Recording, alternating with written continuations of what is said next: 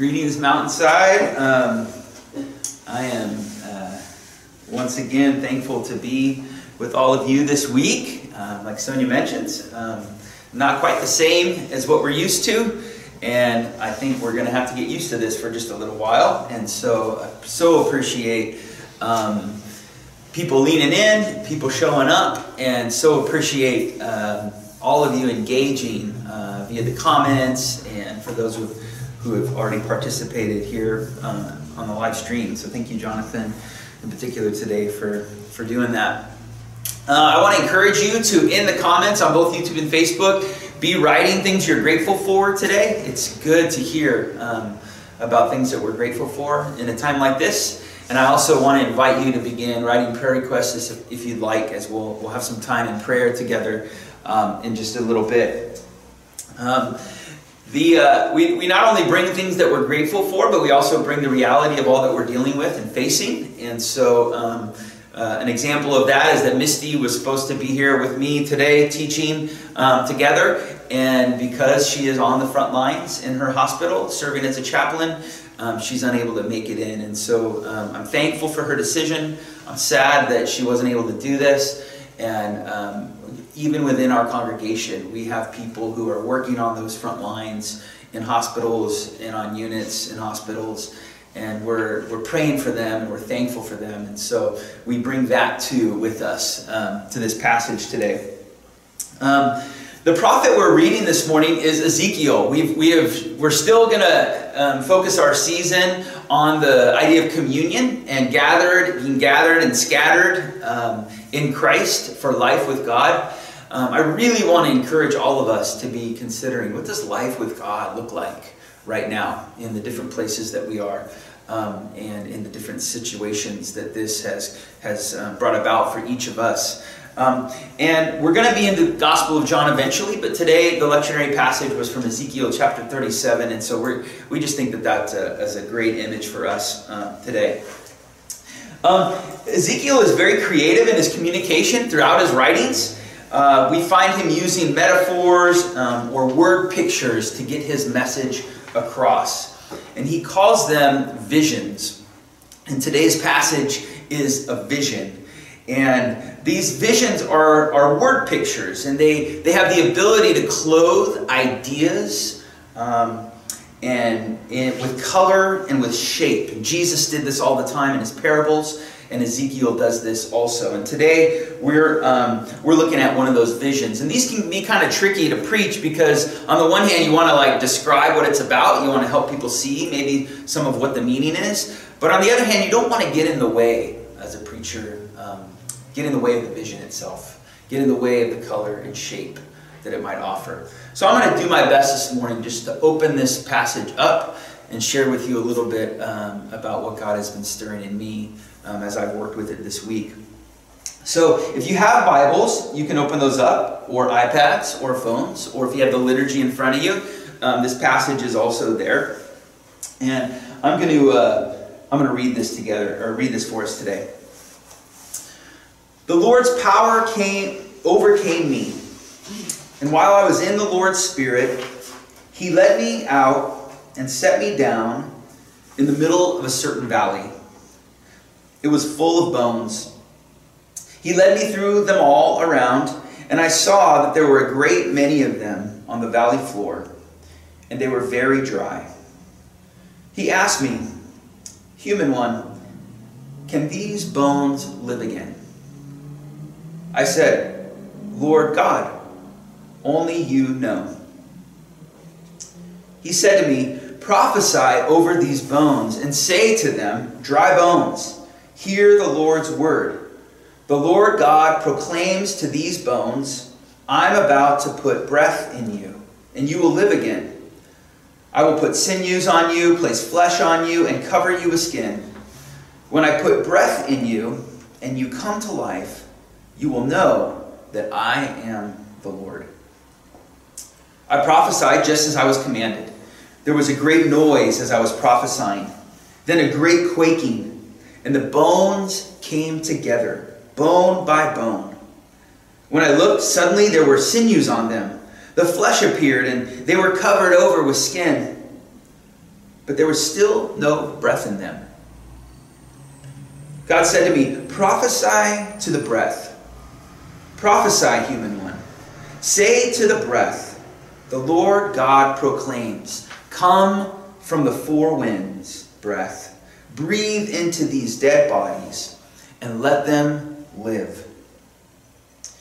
I prophesied just as he commanded me.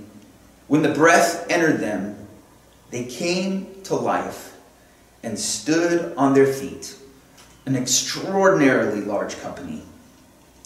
He said to me, Human one, these bones are the entire house of Israel. They say, Our bones are dried up and our hope has perished. We are completely finished. So now prophesy and say to them, The Lord God proclaims, I'm opening your graves.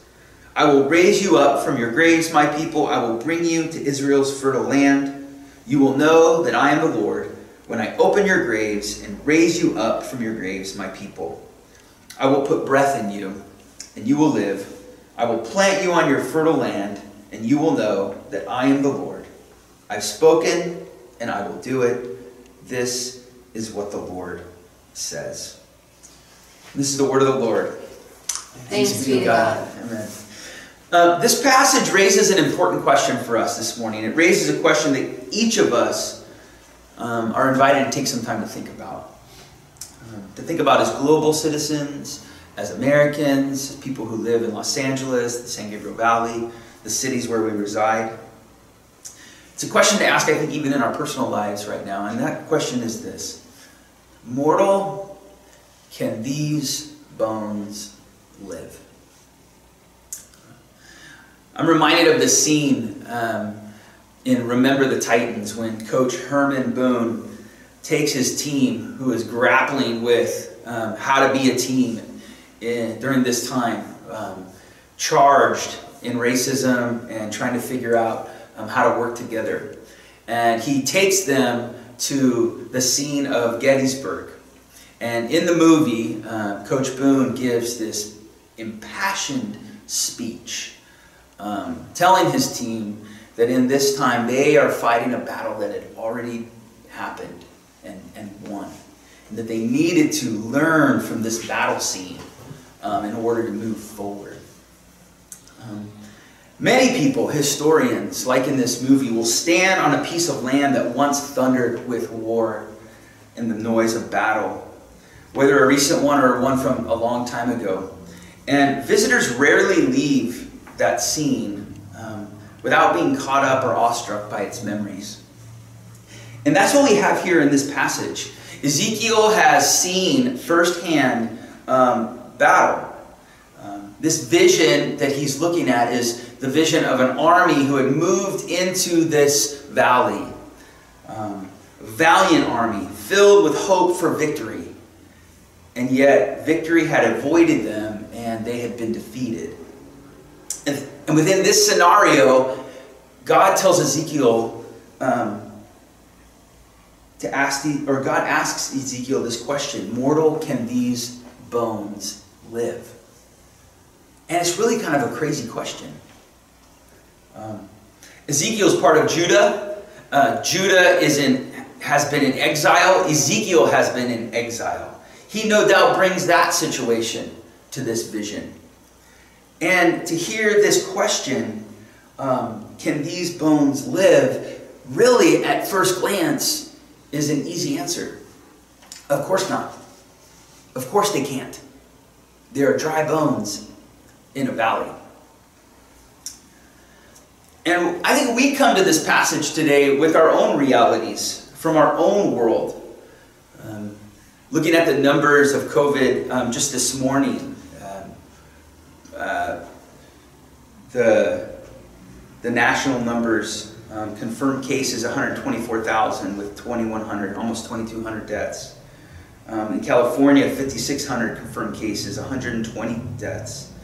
Um, we can look at those kinds of statistics and we can say, can these bones live? And the answer would be seemingly no. Um, When you think about this passage, are there aspects of our culture that come to mind that seem hopeless or impossible? Where might we be longing for new life in the face of impossible odds? Um, COVID 19 brings new realities, economic realities that might seem insurmountable. Um, and they beg this question Can these bones live? Um, isolation brings about other questions for us personally, I think.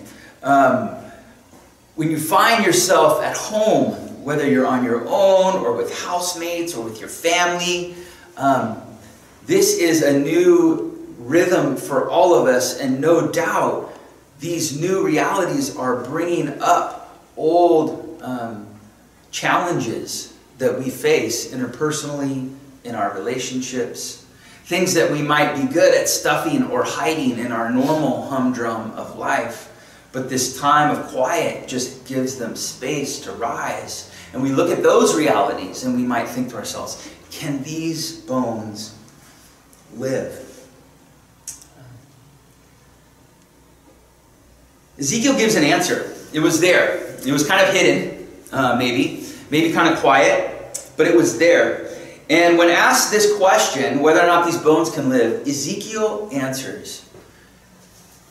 And I think it's such an amazing way. He looks right at God, presumably, and says, Lord, only you know. It's like Ezekiel puts it right back um, to God when looking at these, these dry bones in this valley. Lord, you alone know. The bottom line is that we, left alone, are unable to make some of these bones of society, some of these bones in our lives and in our relationships, we are unable to make them live. No matter our education, no matter our access to resources, um, no matter our grit and perseverance, there are realities in our lives, some of which we are facing fresh right now. Um, that only God has the power to make live. That only God has the ability to bring to life. This passage reminds us that God is sovereign in these types of situations, and we are not. And only God knows if these can live. This is, um, this is a kind of scary place to be, maybe an uncertain place to be. We like certainty, we like answers. And so we try hard um, to um, control our futures, to avoid uncertainty, to address issues that we're facing, to fix them or, or redirect them. And the passage, I think, gives a, pa- a, picture of this too. Um, Ezekiel calls to the bones like God instructed him, and the bones come together, and the sinews are there, and the flesh comes around them. Um, but there is no breath. Um, sometimes we do really, really good work, and there are people right now, we mentioned Misty on the front lines, and Cherise, and Becca, and other healthcare professionals. Um, we're so thankful for. They are working so beautifully and so hard. Um, and no doubt, sometimes it feels like their work is um, like bones and skin, but hanging from a string. That they're just they're just longing for breath to move into what they're doing. Um, each of us in our in those things that might emerge during our isolation, um, we too can feel like, oh, I've put so much work into trying my best to address these challenges, but it just feels like bones hanging from a string sometimes. Sometimes we also can do this by not, without even realizing it, um, and looking at challenging situations like the one we're in, and, and kind of playing the blame game a little bit. If we can blame the right person for whatever impossible challenge that we're looking at, um, we'll figure it out. The right country, the right political party, the right person, the right leader. Maybe if we can find the person to blame, we can feel okay. But those are just hanging bones.